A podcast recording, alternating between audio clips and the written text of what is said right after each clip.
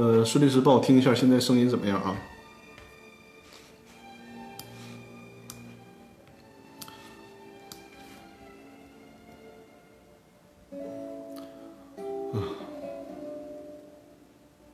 呃，可以哈，好的好的，好，声音可以就行。呃，背景音乐是舒伯特的小夜曲，就是今天一天太忙碌了，找这个舒缓点的音乐，调整一下我情绪。呃，声音挺好啊，好的好的，声音好就行。还是啊，我们稍等一会儿啊，等大家来的人差不多了，然后我们就开始直播。今天讲的内容呢，就是这个防止老股东。阻挠股权激励，还是老规矩啊，大家可以先扫描二维码，因为之前已经有好多朋友在微信公众平台里面留言了。呃，扫描《公司法大爆炸》微信公众平台的二维码进行提问。呃，无论是现在正在收看直播的，还是之后看回放的时候看到这个二维码，都可以扫描提问。我会在直播的时候为大家解答，哪怕是你收看回放。扫描提问，我也会在下次直播的时候为大家进行解答啊。我们现在现场的观众就可以扫描这个《公司法大爆炸》的二维码，在微信公众号里面进行留言提问。高原大火箭，哎呀，高原你居然来了哈！好，你这个捧场能不能用心一点？我是刚参加完我们呃演讲俱乐部一个会员的婚礼，我在那儿我们聊了很好久啊，差点耽误了直播。嗯，高原差不多得了，这表演不能太过了啊！如果是喜马拉雅 FM 的朋友呢，收听因为收听音频回放嘛，如果想要提问题的话，就是在这个微信公众号里面搜索“公司法大爆炸”的这个微信公众号，关注之后，然后就可以在公众平台里面进行留言提问了。我也是在直播的时候会为大家解答。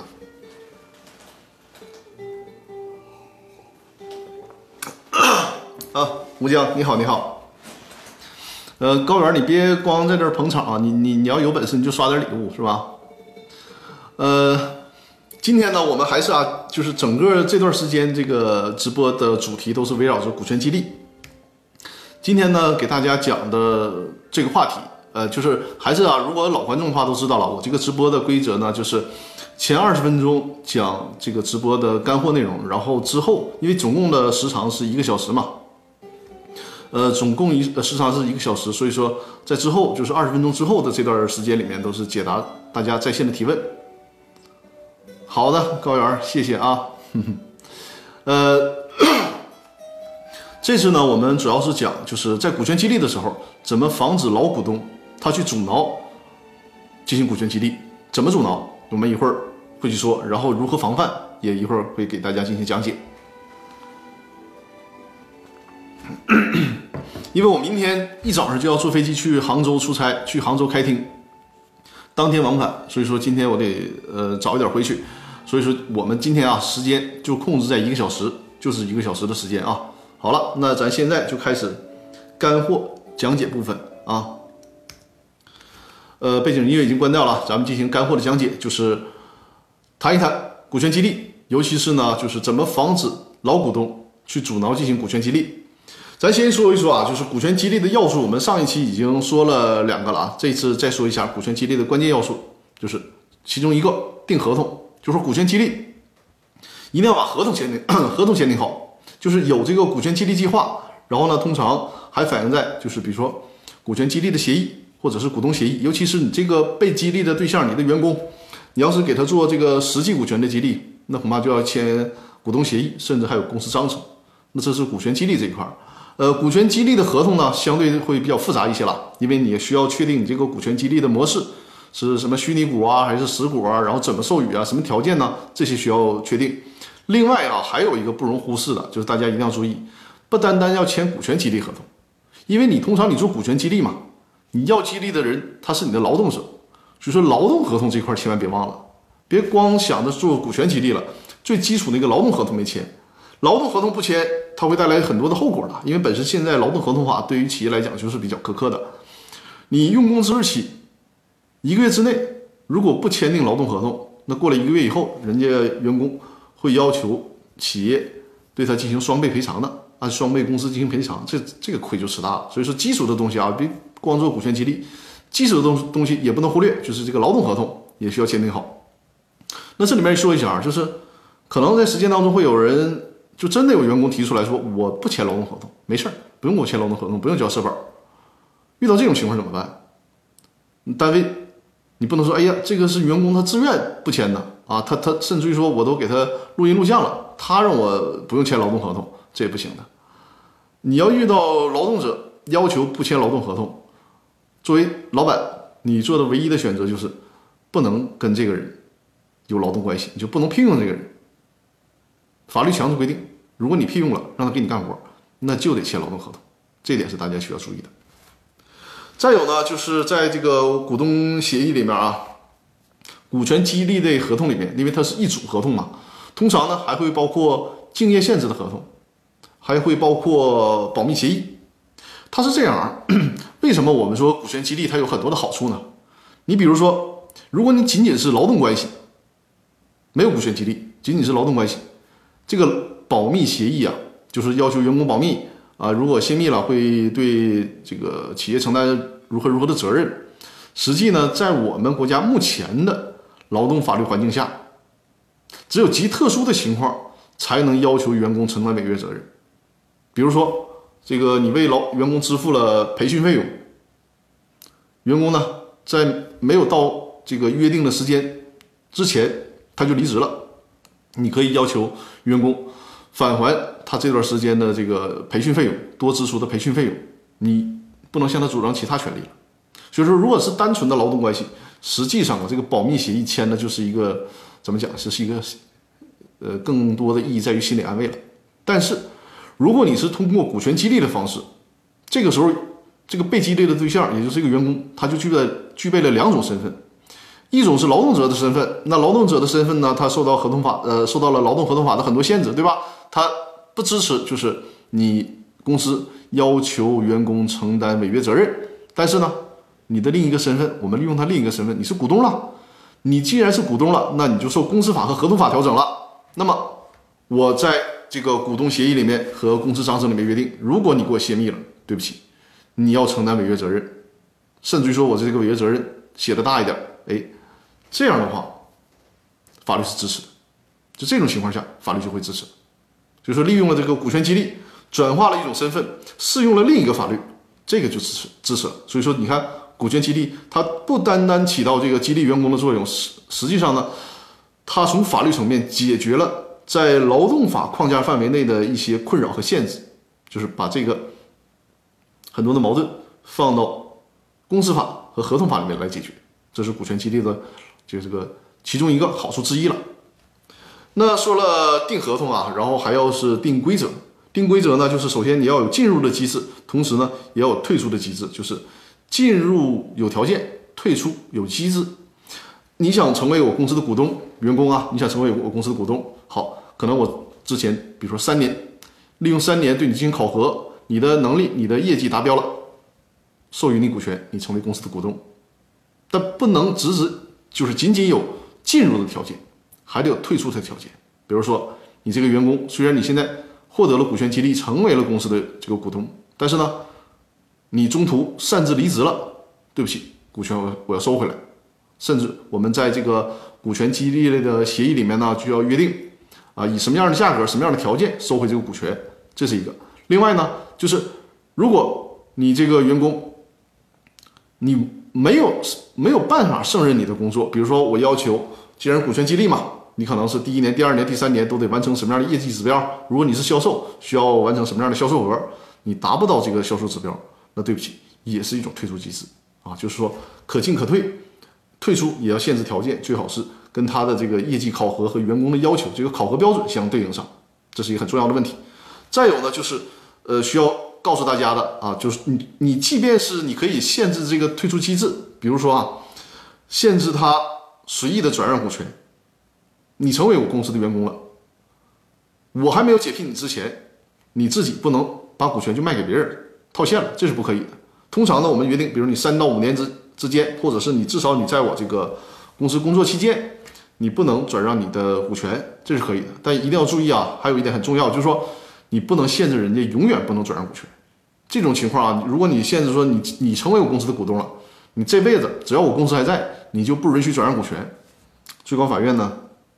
有相关的司法解释和理解适用，就是说你这种情况下是过分的剥夺了股东的权利，这种约定是无效的。因此说呢，限制股权转让必须得有限度。比如说这个三五年，这是很合理的，对吧？你不能限制人家一辈子只进不出，这一点是需要大家注意的啊。小土豆分享了我的视频啊，非常感谢啊，非常感谢我，我非常欢迎大家把我的视频多多转发啊，这就是我对对我的这个这个最大的支持，非常感谢啊。那接下来呢，咱说啊，就这个两个要素，一个是定合同、定规则，说完了，对吧？下面说今天要讲的重点，就是说我们在股权激励的时候，要防止老股东。阻挠，好，这个公正小兵和吴江也分享了我的直播，非常感谢啊，非常感谢。呃，这个为什么阻挠呢？因为在这个股权转让当中，有一种规则嘛，就是其他股东的优先购买权。呃，忍者不忧也分享了我的直播，感谢啊。对，然后呃，吴江和忍者不忧，我看到你们在后台的提问了，呃，一会儿我讲解完了之后呢，会解答大家的这个提问。你比如说哈。你想做股权激励，那必然涉及到什么呢？就除非你是做这个增资，否则的话，其实增资也是啊。人家股东如果是实缴出资的股东，他是有优先认缴新增注册资本的这个权利的。通常呢，你是转让股权，比如我是公司的大大老板啊，我持股百分之八十，我想做股权激励，那我想把我其中的百分之五或者百分之十的股权转让出去，转让给被激励的股东。那你大家都明白啊？通常你做股权激励嘛。你这个体现在哪在哪儿？你得让员工占便宜啊，对吧？所以说你这个股权，可能你在当时你这个百分之十的股权价值呢，就是对应的注册资本可能是一百万，但实际上呢，价值已经达到了六百万、七百万。你要转让给员工，既然作为股权激励，通常是按照原值，就是你当初的注册资本这个价值来转让的。那假如你有另外一个小股东非常不讲究，觉得哎呀你这个合适啊，你。本来现在这个股权价值都值六百万了，然后你现在仅一百万转让，要激励给员工，你别激励给他了，你卖给我吧。因为什么呢？法律不规定嘛，在同等条件下有优先购买权。你既然你你想以一百万卖给员工，那我也出一百万，你应该优先卖给我。就他通过这种优先购买权，从而去捣乱，去阻止了公司给这个其他股东、其他的呃阻阻止了公司给其他的劳动者。做股权激励，这个情况就非常麻烦了，对吧？本来你是出于好心，结果呢被这个可能存在的不讲究的股东给钻了空子，这种情况怎么办？呃，有两种防范手段啊，一个是事先防范，一个是事后防范。就是如果你想避免这种，因为这个情况出现了很尴尬，你说人家提的不合理吗？也合理，也有明确的法律依据。对吧？你不想让人家行使优先购买权，这似乎也不对。那怎么办呢？事前防范，就重点推荐是事前防范，就是我们事先在合作的时候，这些股东大家在一起设立这个公司的时候，就把股权激励的问题弄明白。比如说，大家合起来是百分之百持股，那么在公司设立的时候形成股东协议，形成公司章程，通常。需要预留出百分之五或者百分之十的股权作为股权池，在合同里有明确约定，而且啊，通常这种约定呢是在股东协议里面，它不便于在公司章程里，因为是有可能涉及到商业秘密，或者是很多地方的工商局就压根儿不允许你这么写，对吧？你可能需要在股东协议里面处理。弄出来股权池之后，大家约定好，比如简单理解啊。你就两个股东，你和隔壁老王，你呢持股是百分之八十，隔壁老王持股是百分之二十。那好，你们一共拿出来百分之十作为股权池，这个股权池呢，将来就作为股权激励来使用。这个什么时候做股权激励？由比如说执行董事或者是控股股东，根据公司的经营情况来决定。一旦决定要股权激励了，就用当初预留的这百分之十。这百分之十可以是什么呢？大家按比例分担。比如说你不是百分之八十吗？你拿出百分之八，隔壁老王他是百分之二十，那么隔壁老王拿出百分之二，加在一起百分之十，大家都按同比例。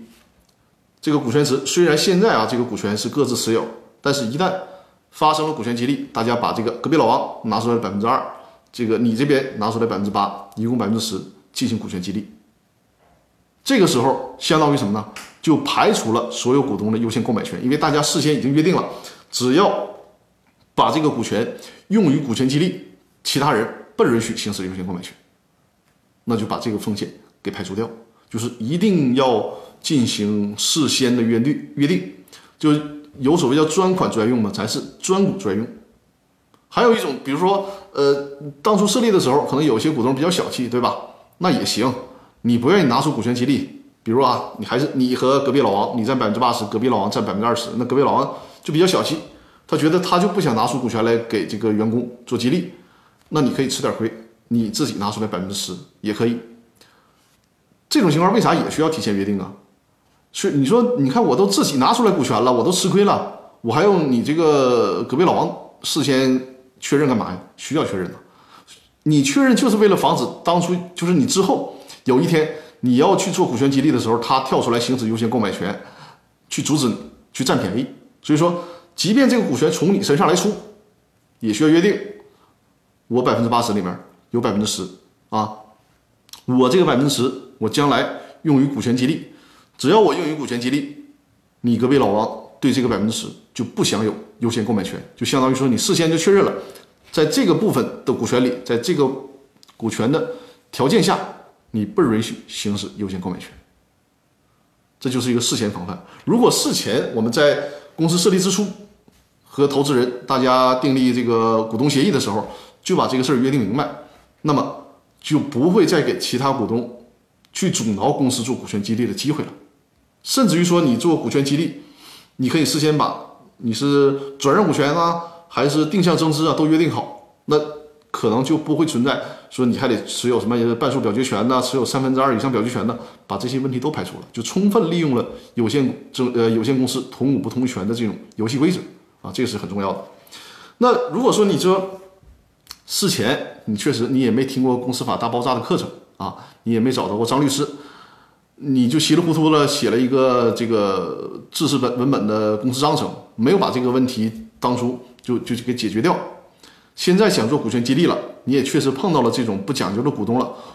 那怎么办？有没有办法？还有没有补救措施？可以说啊，也算是有。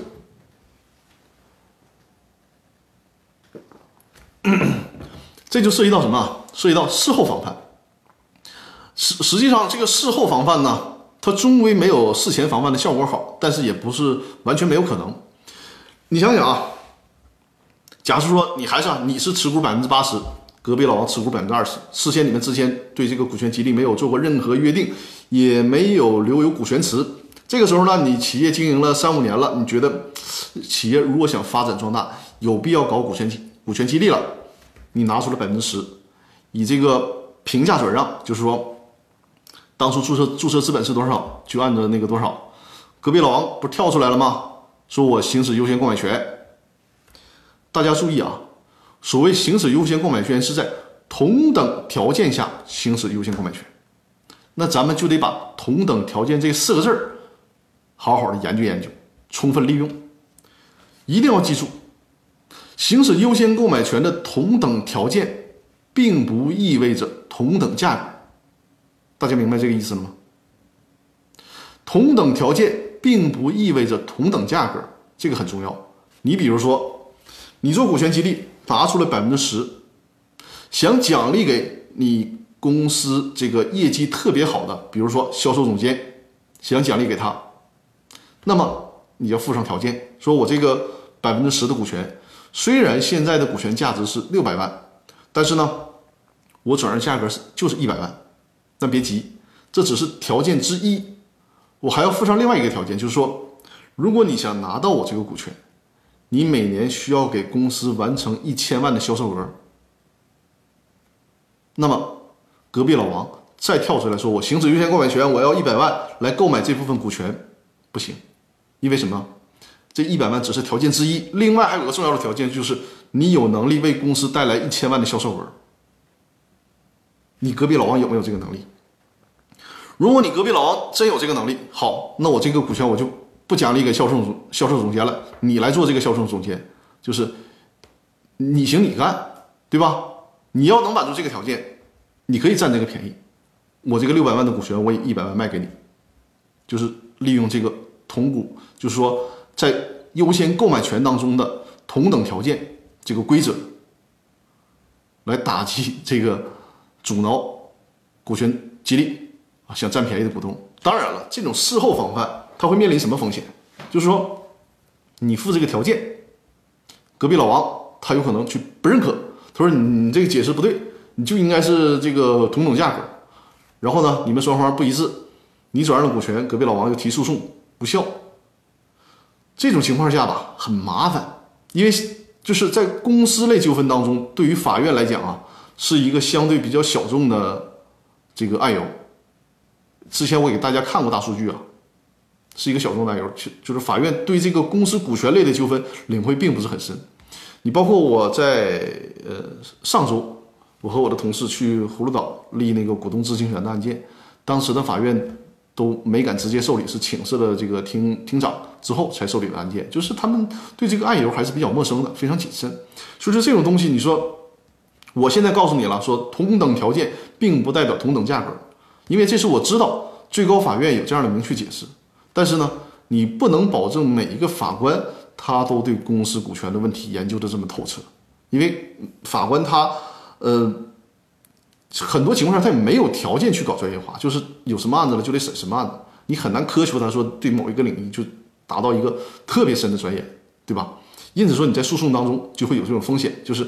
你这个事儿法官他知不知道，他认不认可？再有呢，即便是法官知道和认可，你最终通过你的专业能力说服了法官，但是你还需要耽误很长时间，因为一个诉讼周期半年甚至一年，而而且一旦诉讼，投入了很多的时间和精力，所以说，虽然在事后防范，你也可能就是排除掉这些其他股东的干扰，但是毕竟呢，要付出很大的时间成本和金钱成本，因此说，我们如果做股权激励啊。如果想防止其他股东跳出来阻挠我们做股权激励，最最好的办法，上上策就是做好事前防范。我们在当初的股东协议里面，在公司章程里面，把这些事儿都约定明确。就是说，你看我给我的客户设计这个股权架构的时候啊，起草股东协议的时候，在我给客户事先沟通的调查这个调查问卷里面，尽职调查里面都会有这项，就是会问到客户，你。要不要考虑股权池的问题？然后跟客户详细沟通，这个股权池你是一个什么样的设想？你是现在就想做，还是想做预留？然后这个条款怎么加入到这个股东协议里面？怎么融入到股东协议里面？怎么去协调这些股东之间的利益关系？这些都是需要做的工作。所以说，这个公司设立了，写个公司章程啊，写个股东协议不是那么简单的事儿，就是你你得把这些这个这个细节的问题都得考虑到。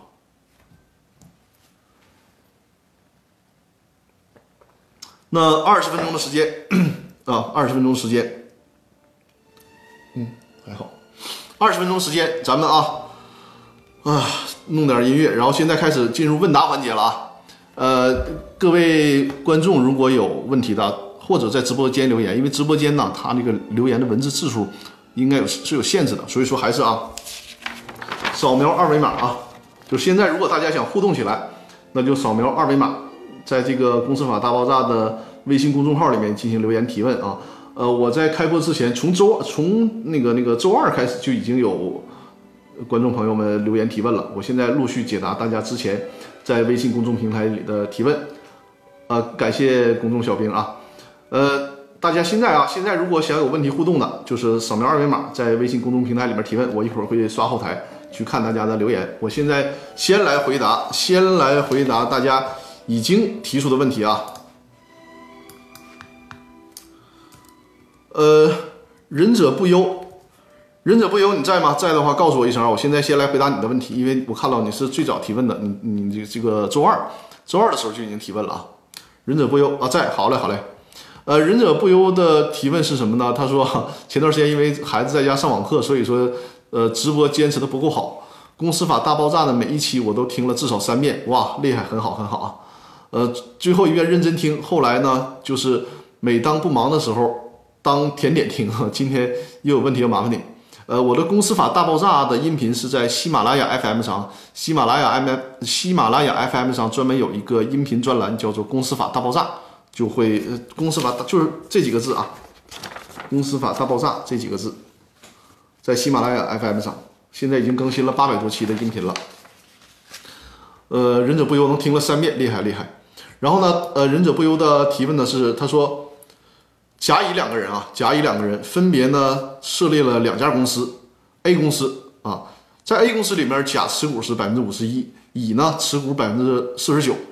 然后另一家公司 B 公司也是甲乙双方设立的，B 公司呢是甲持股百分之四十九，乙呢持股百分之五十一。然后呢，这个 A、B 公司又成立了一家 C 公司，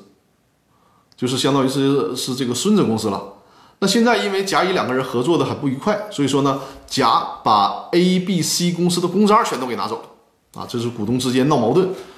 呃，玩的比较埋汰的一招是吧？就是把 A、B、C 的公章都这这三家公司的公章都给拿走了，控制在自己手里面。那么请问这个时候乙可不可以到法院起诉解散这三家公司？大家听懂了这个问题了吧？就是说，呃，这两个人合伙嘛，一起成立了一共是三家公司。结果因为闹矛盾，其中一个股东甲，这个把公司的公章都给拿走了。哎，这很很像当当网这个事儿啊啊，很像这个这个当当网呃鱼鱼公司的公章被被抢走了嘛，对吧？呃，这种事儿其实在现实当中也是经常发生的。呃，如果不可以解散公司呢，那么乙在这个时候应该如何的更好，如何更好的维护自己的合法权益？希望在本周一的直播里面听到解答啊，本周的直播里啊。本周的一直播里听到解答，呃，现在我就回答解答解答一下啊。首先呢，对于公章这个事儿，如果公章被抢走了，那么最直接的案由就是这个在最高法院制定的这个纠纷案由当中啊，有一个叫做公司证照返还纠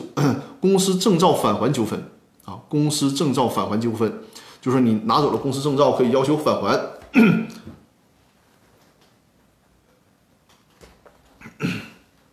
那么还有另一种呢，就是，当然是不同的观点了。也有人认为呢，这个公司的印章算是公司的财产，因此说你除了提可以提公司证照返还纠纷以外呢，还可以提这个公司的呃损害公司利益的纠纷啊，要求这个返还公司财产呢，要求进行赔偿。但是啊，这里面就有有个最实际的问题，就是嗯，这个诉讼它的周期都会很长。你别说现在是疫情期间了，就是正常情况下。一个诉诉讼周期几个月、半年的时间，甚至长点一年的时间都有。那你说你这段时间，这段时间怎么办？你打官司这段时间，那公司还得正常经营啊，对吧？所以说实践当中，就是除了提这些纠纷以外，实践当中还有很多人的做法是什么呢？就是这个公章挂失，公章挂失之后，看看能不能重新的起执照，重新的办公章。当然，肯定你这种情况下都会很麻烦啊，因为。你拿了这个公章之后，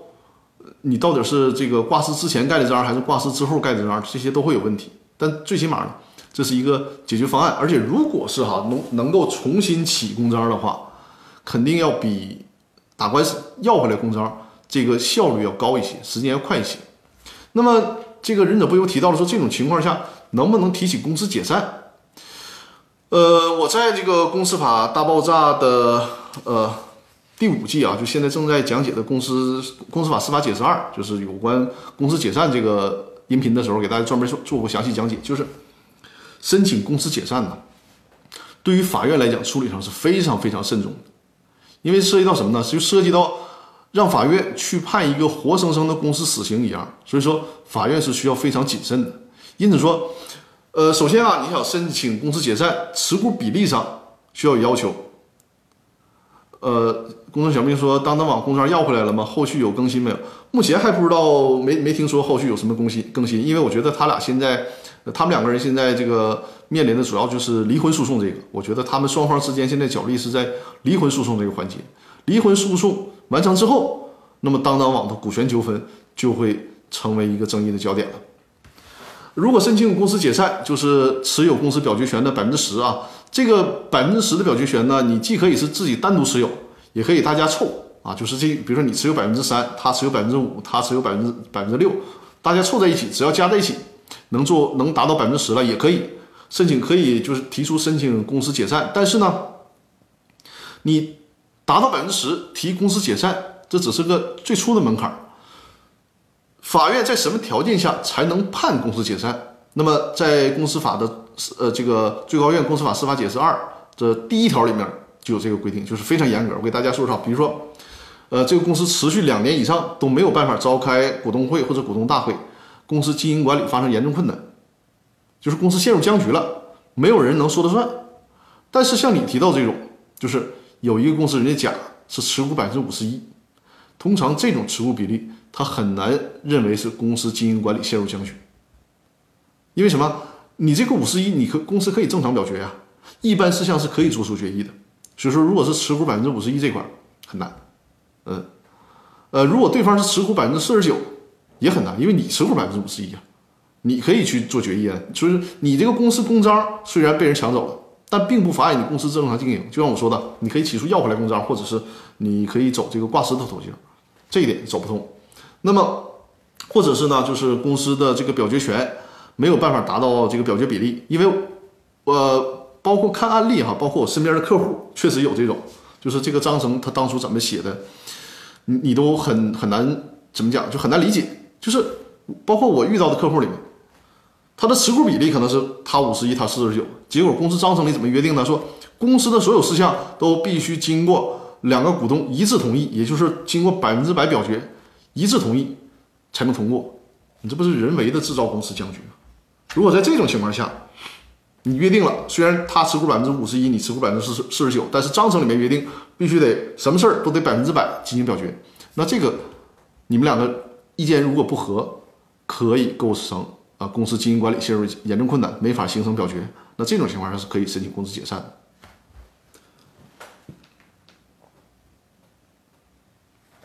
所以说呢，仁者不忧。你说的这个情况啊，我觉得提公司解散，按照目前目前你的这个持你你提的这个持股比例，就是一个持股百分之五十一，一个持股百分之四十九。如果他在章程里面也并没有约定，就是什么事儿都得经过大家一致同意，那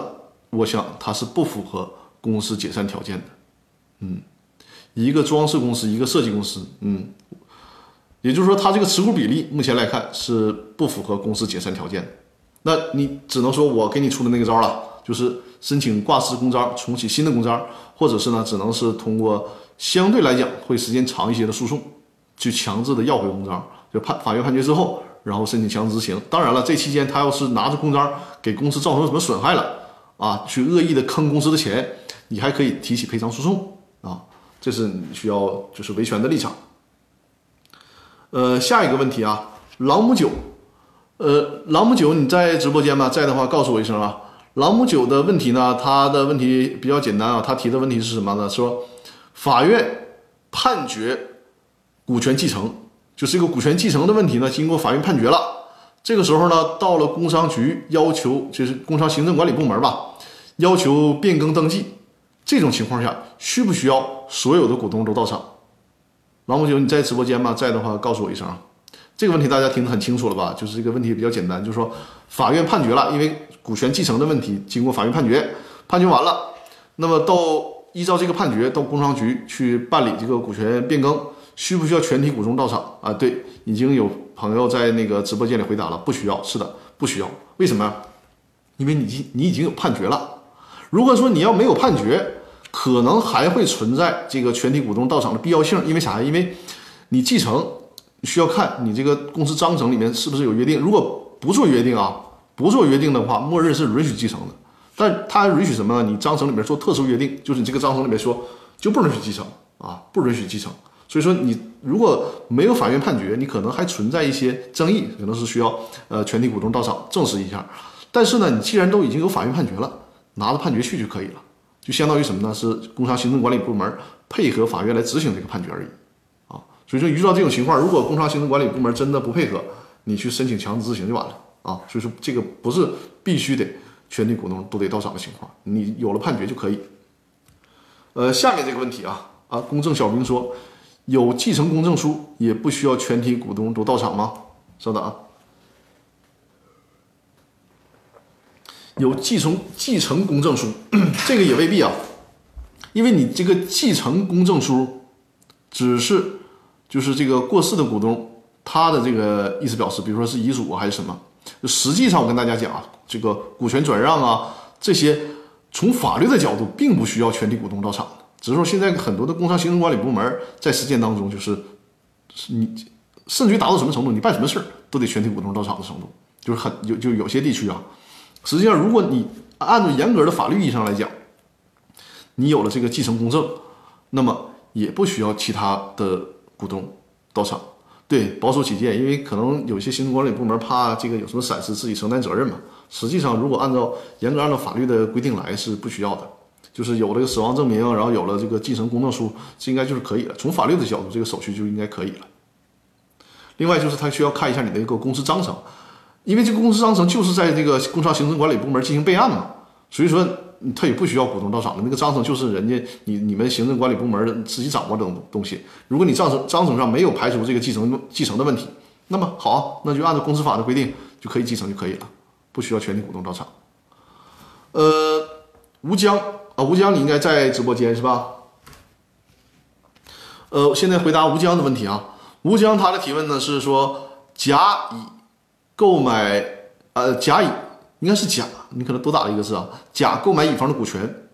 要求啊，吴江在哈，好的好的，我现在回答你的问题，就是甲呀，他购买了乙的股权，要求呢先过户，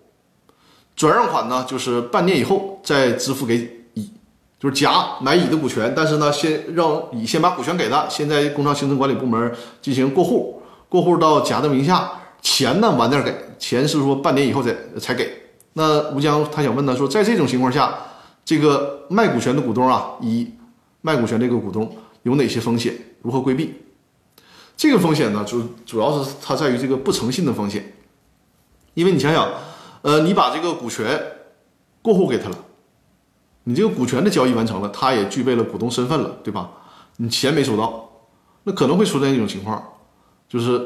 他不给你钱，或者是呢，他没有履行能力了。你半年以后执行他，他一分钱都没有，对吧？当然了，在这个时候你有可能，他既然一分钱都没有，你可以作为他的财产嘛，他在公司的股权也是也是财产，你可以把他的那个股权再执行回来。但是有可能你给他公司这半年期间，他已经把你这个公司祸害的都一文不值了，甚至还亏钱了，存在这种情况啊。那还有一种情况就是说，他把你的股权拿到手了，然后呢，因为人家是工商登记了嘛，他再把你的股权再转让出去。套现，然后这个人从此就消失了，这就很麻烦，对吧？你就找不着人了。公证小兵说啊，这个公证小兵说的非常对啊。解决方案是什么？这是我也要回答你的下一个问题，就是提供担保。比如说他用他家的房子做抵押，或者用他的其他的这个财产、车辆做抵押，他正好有个玛莎拉蒂啊，这个这个抵押给你，这都可以。或者是呢，他找他的亲属或者是其他这个有经济实力的人。给你提供担保都可以，就主要是为了能够让你在半年以后有这个保障，能拿到钱。包括公证小兵说的，就是做这个具有执行力的公证啊，具有执行效力的这个公证呢，就是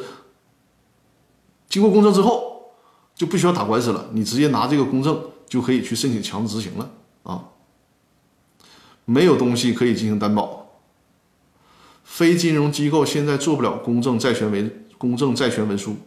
我也是听说，因为以前啊，就是几年，甚至呃，大概大概是六七年之前，我还专门做过这种就是公证机关出具的，就呃强制执行力的这种公证文书，然后拿到法院确实就执行。但是我也是听说啊，现在很多的地方可能就不能给做了。虽然在法律里面还有这么一项。因此说呢，你这个能不能做，你就得跟当地的这个公证处来进行沟通了。啊，说一八年就做不了了是吧？那很有可能，因为我那个是一四年、一五年那个时候弄的了。呃，所以说啊，你这个延期付款主要是融资类的才不行哈。呃，因为你这个问题啊，主要是什么呢？就是防范他的履行能力的问题了。就是你怎么想办法，他能够给你提供充分的保证，半年之后能给你这个钱，否则的话，你要是说他还没有办法给你提供任何的保证担保，没有办法提供任何的抵押担保，那就相当于没有任何保障嘛。那这个股权你不要卖给他就好了，你就卖给别人就行了。吴江说可以签股东会决议，不让甲转让乙的股份吗？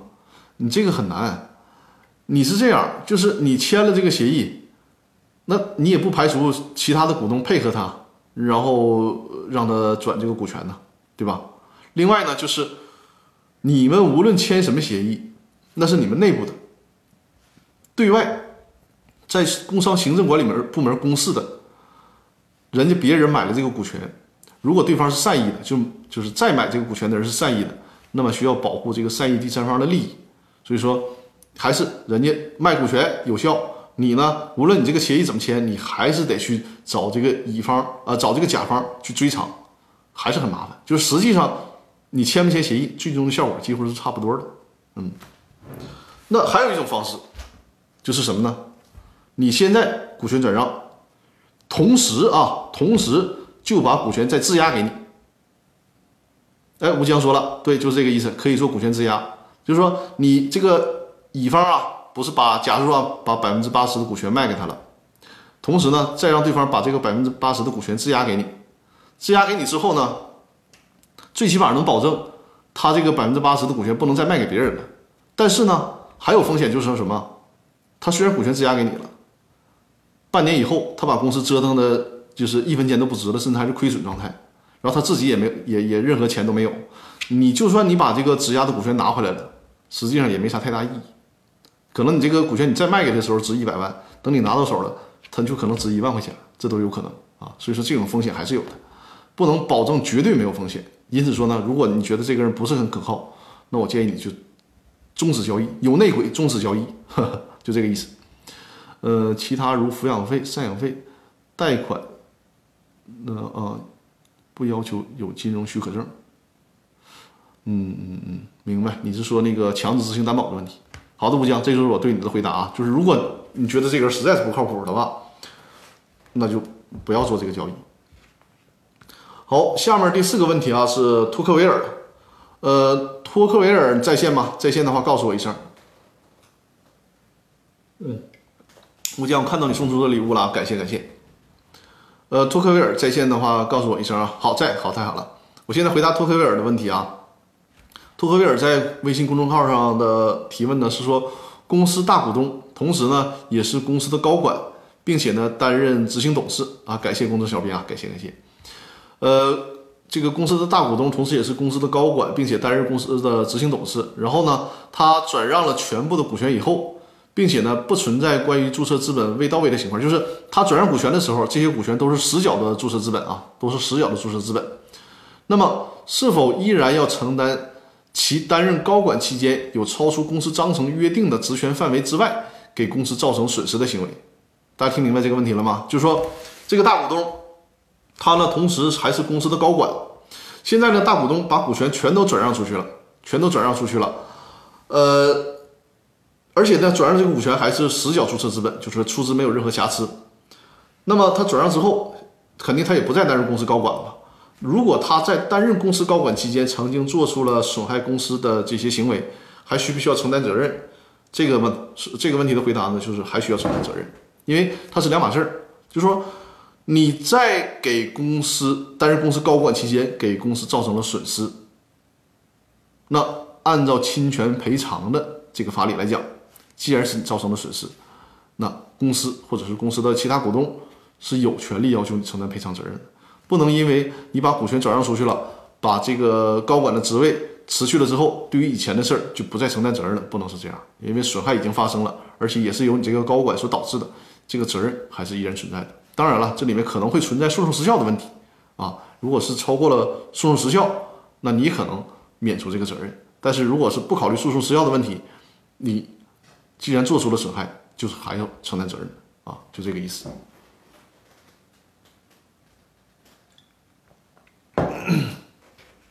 我看一下，呃，我们在直播间里啊，如果大家有提问，就可以随时提问。我再看一下微信公众平台的后台啊，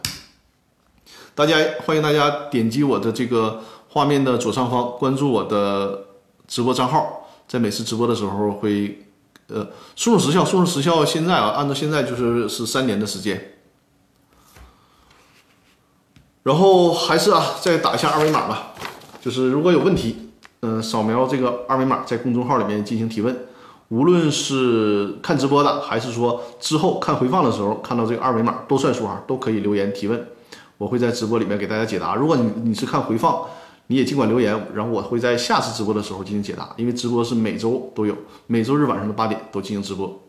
哇，谁送的茶壶啊？太好了啊！我这正正渴着呢，喝口水。啊，涂黑威尔，感谢涂黑威尔。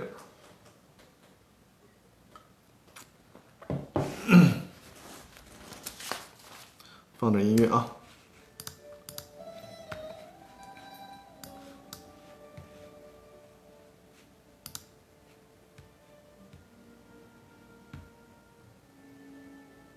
呃，有人在微信公众平台里面那个留言入群啊，就是如果想加入公司法大爆炸的微信群，想了解这个入这个群的详细内容，就是在我的微信公众平台，还是这个 还是这个二维码，在这个微信公众平台里面留言“入群”两个字啊，“入群”两个字就会看到就是这个群的介绍。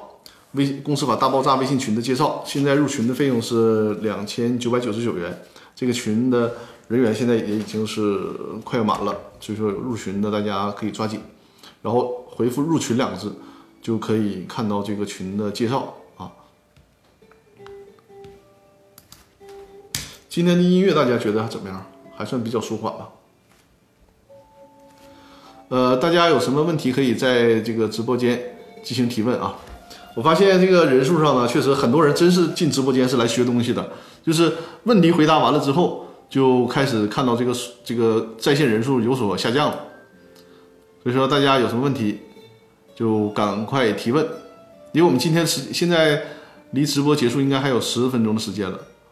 啊。提问是每周日的易直播可以看重播吗？可以的。它这个易直播的平台的好处就是什么呢？它可以看直播，就是比如说我现在的直播结束之后，马上就可以看到直播的回放。而现在你你点击我的这个左上方我的头像啊，就是关注我这个账号之后，你会看到我往期所有的直播回放。我现在我我没有统计啊，应该是直播期数累计快三十期了吧？就从疫情开始，疫情就是春节之后嘛，因为疫情的原因我就开始直播了，到现在每周日的晚上，呃，我记得只有一次是因为在外地出差中断了，其他的都是每周日的晚上八点都直播，所以说已经累积了嗯三十多期了，应该是。另外呢，我把我的这个直播视频还都放在了那个哔哩哔哩里啊，就 B 站里面。因为之前有那个我的听友和观众提出来说，呃，在易直播里看回放倒是挺好，但是呃，易直播的回放呢，它不支持倍数播放，比如说一点五倍速啊、两倍速啊。因为我现在也是哈，我现在训练自己，就是我听一些音频的东西，我都是打到一点五倍到两倍速，这样获取获取这个知识效率更，获取知识、获取信息的效率更高嘛。就是这个为了大家。呃，尊重大家这个习惯，就如果有这个习惯要求的，就在 B 站、哔哩哔哩上啊，在 B 站上，我把我所有的这个视频也都放在了 B 站上。你在那个哔哩哔哩里面呢，就会搜索张公元律师也能找到我，然后所有的那个直播的回放也都在那里。如果你想看倍速播放，就是快速播放，一点五倍啊、二倍啊，你就在 B 站里面就可以。如果是正常就想正常看回回放的话，一直播里边就可以了。就是我点击我头像。然后就看会看到我那个往期的所有回放。我是在喜马拉雅 FM 里面呢，是把音频，就是把这个直播转换成音频，在音频里面看回放，就是那个各位的呃各种诉求，我都尽量满足。因为之前有人提到过，我因为有一阵子嘛，我没把那个直播的回放放到喜马拉雅里面，然后有很多人说他就是想，比如边开车边听我的那个直播回放，他需要音频。我说好，满足你，我就把我的直播的。这个视频呢转换成了音频了，呃，通常会在周一或者周二，呃，把上一期的直播的音频放到那个喜马拉雅的 FM 里面，这样的话就便于大家，呃，不看图像，只听声音也可以了，就是全方位的满足大家的要求。呃，吴江，吴江的提问是质押了的股权，如果甲方有经济纠纷，会给法院查封吗？是这样，如果这个股权呃被质押了，通常呢法院是不会查封的。即便是查封，也是轮候查封。什么叫轮候查封啊？就是你这个，既然你股权被质押了，你需要满足这个质押权人，比如说你这个股权哈，你质押了，担保的数额呢是六十万，如果你这个股权你卖了六十万，轮候查封的那个那一方呢，就一分钱也得不到。但是呢，如果你这个股权最终卖了一百万，哎，你还多出来，不还剩下四十万吗？那这个轮候查封的就会得到了。所以说你有质押了，嗯，就是第一手质押的是优先，是最优先收藏的啊。呃，我的微信公众平台的后台有人提问了，托克维尔，我看到了托克维尔。呃，托克维尔在微信公众平台的后台提问说，公司章程要求公司高管要尽到勤勉义务，勤勉义务主要是指哪些？如果没有尽到勤勉义务，会有什么处罚？是这样的啊，就是这个勤勉义务啊，它实际上是公司法里的要求。呃，它这个勤勉义务是这个公司法里的要求。因为公司法它作为一个法律，它需要相对粗线条一些规定。实际上啊，如果你写在公司章程里面，你说你对这个公司高管有勤勉义务的要求，最好写的详细点，写的详细点。比如说，你说你这个每天早上八点打卡，晚上六点下班啊，这这个付出了劳动，有对这个硬性指标要求，或者是你这个勤勉义务啊，你得保证公司什么业绩啊，有这个硬性指标好操作。如果没有硬性指标呢，就是法院如果出现这个纠纷了，法院会结合一些什么呢？结会结合一些这个自由裁量。你比如说，你勤勉义务，你作为公司高管，你都不来公司上班，你这显然显然是违反了勤勉义务。或者是什么呢？你这个公司高管，你把公司的账都给整丢了，你这也是违反了勤勉义务，对吧？这个勤勉义务就是你作为一个高管，你应该尽到什么呢？就是大多数。高管应该尽到的职责，比如你这个公司高管看了看到了公司有损害公司利益的行为，你需要上前去劝阻。最起码你不能有这个吃里扒外的行为。你这边作为公司高管在公司上着班，比如说你这个公司是做呃做做汽车销售的，然后你自己又弄了一个公司，把这边的客户都给拉过去，这也是违反了勤勉义务。啊，它是一个综合的判断，就是通过什么呢？通过一个一般的道德的价值判断和公序良俗的判断来判断你是不是尽了勤勉义务。好，我看下一个新的提问，吴江，吴江说，股权质押后，到时候甲方不付款，又不肯退回股权给乙方，乙方必须要起诉才能拿回股权吗？这个是的。啊，这个所谓相对这个法理就复杂一点了，就是禁止留置条款，就是说你不能直接约定你这个不付款股权就给到我，不行的，你你还得经过一些程序，就是比如说你你你评估拍卖啊之类的啊，你不能你既然质押嘛，你不能直接约定说你还不起还不了我这个钱，我就直接把股权拿回来，这种约定还不行，就是还还需要走一些程序啊，但是这不重要，就是因为你股权质押了，你就肯定有办法。把这个股权拿回来，只是说你需要走一些程序而已。但就问题是什么呢？就是你质押给你这时候是一个价值，半年以后可能这个股权价值还增加了，但也有可能这个股权价值还贬损了。你看现在很多的银行贷款，它通常呢不去要有限公司的股权质押，因为有限公司的这个股权呢价值不好判断，它不像上市公司的股权，对吧？它是有一个市场的衡量标准，它这个股价。它是有一个基于市场的衡量标准的，它不会有太太悬殊的浮动。那有限责任公司这个股权，它的价值忽高忽低，水分太大，所以说通常接受股权质押呢，需要慎重，需要慎重。而且股权质押不能作为你保障债权的唯一保障，它只是说你质押了比不质押强，但是你不能靠这个事儿，你说我通过股权质押保证我的权所有利益，这不行的，因为有限公司它这个。水分也大，然后呢，这个公司的价值呢也忽高忽低，这个事儿它不能起到充分保障你权利这个作用，它不跟那个房产质押呀，跟什么什么土地质押呀，这这些还不一样啊，这个问题需要注意到。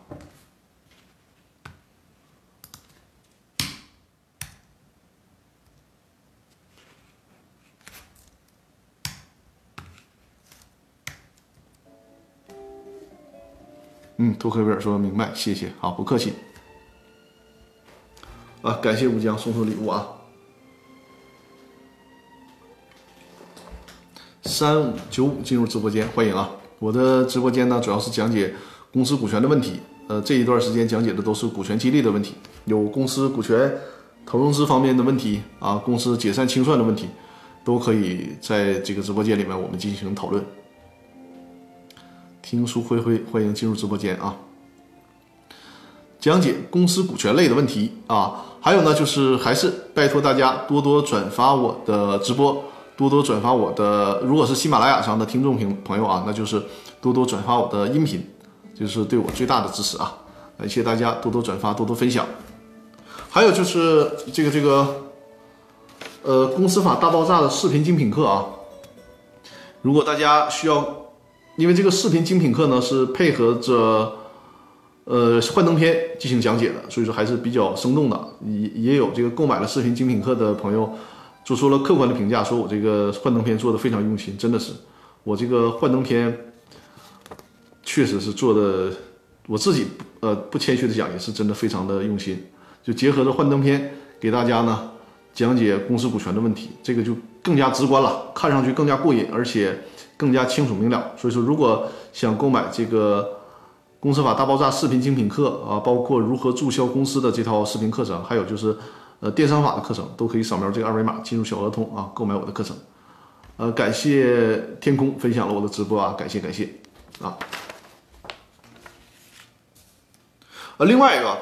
我最近呢，就是这个接的。呃，股东知情权的纠纷非常多啊。吴江说明天出行平安，谢谢谢谢。我明天一早上就要去机场。股东知情权啊，就是我是在去年的一个这个这个山东烟台的股东股东知情权，后来呢，双方就是基于我们这边施加的压力，双方最终达成了和解，非常有有效果。呃，我是在上个礼拜啊，在葫芦岛又立了一个股东知情权的案子，就是明显感觉到。大多数法院啊，大多数法院对股东知情权这个案由是比较陌生的。我现在正在谈的一个客户，呃，可能也是要做股东知情权的这个案子。股东知情权呢，我，呃，我记得我是在直播里面给大家讲解过，是吧？如果大家有需要的话，你就是可以在我的这个微信公众号留言啊。如果大家需要的多的话，可以再专门讲解一次这个股东知情权的问题啊。直播的时候。那那我就把这个股东知情权的二维码给大家看一下，因为这这段时间这个股东知情权的问题确实比较多。扫描这个二维码就会看到我这个股东知情权这个法律服务的问题啊。这个二维码是股东知情权的问题。那股东知情权呢，它是就是一旦公司发生了股东之间发生了纠纷，你说尤其这个小股东他怎么维权？股东股东知情权是什么呢？就好像这个攻破城门这一关一样。就是你得通过股东知情权，把这个城门攻破，冲到城里面，你才能发现问题。它是什么呢？是维护权利的一个入口。而且呢，股东知情权它也是对这个控制公司的股东一个充分的威慑。因为，你你想想，通常公司的股东之间发生矛盾了，或者说呢，即便没发生矛盾，很多公司的财务它也是不规范的，甚至于。存在很多有意无意的侵占公司资产这种行为，侵占公司资产严重了就会构成职务侵占罪，这是刑事犯罪。那你在作为股东维权的时候，你能把这些问题发现，你想想，你是不是就被动变为主动了？你即便是一个小股东，你通过这招放出去之后，全程律师指导你怎么做，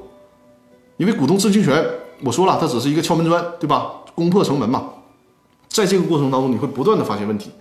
那谁就是我这边会帮你看到这些问题，它会涉及到哪些更严重的问题，或者说下一步维权的方式和方案。那这样的情况下，因为股东知情权，你哪怕持股百分之一、百分之零点一，只要你是股东，你都享有这个权利。你要大股东欺负你，你还没有表决权啊，他还违规操作，这个时候往往是一个很有效的维权手段。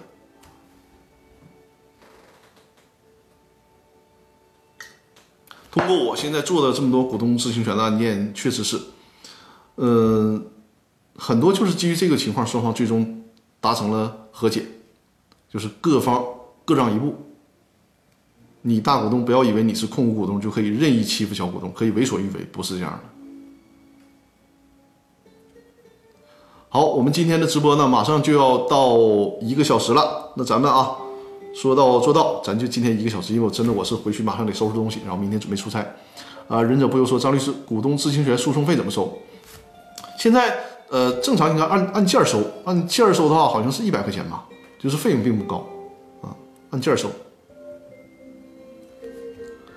你看他的这个诉讼费用的诉讼的成本还是对孙律师，呃，孙律师孙律师是上周上周和我们那个姚律师一起去葫芦岛帮我们立的这个案件，诉讼费孙律师是非常有发言权的，因为他是去葫芦岛帮我去立的这个案件，呃，一百块钱就是维权这个这个诉讼费的这个成本还是相对比较低的啊。好了，我们今天的直播啊，咱就到这儿呗，好不好？呃。每周日晚上的八点啊，每周日晚上的八点，这个直播就专门讲解公司股权的问题啊。这段时间我们在集中讲解这个股权激励的问题。大家如果是刚刚进到直播间的哈，就是我在直播结束之后就可以看我的回放啊，包括这一期的和往期所有的回放。然后因为那个我那标题都写的很清楚嘛，你就在那个回放里面找你感兴趣的标题就可以了啊。托黑威尔说：“张建张律师，好的，行，我们今天的直播啊，咱就到这儿了，因为我这个时间也确实很紧，马上回家休整一下，然后明天一早咱就出发，投入战斗。呃，明天晚上大概是，呃，到沈阳的飞机就是半夜十一点快十二点了，就是明天得折腾一天的时间，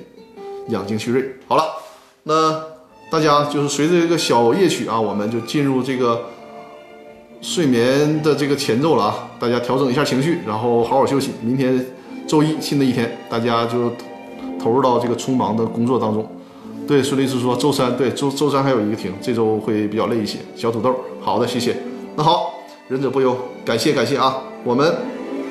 刚刚进入直播间的朋友，我今天直播就到这里了，欢迎大家收看回放，好吧？我们今天就到这里了，谢谢大家，谢谢大家，再见再见，各位晚安晚安，拜拜拜拜。拜拜拜拜拜拜，晚安。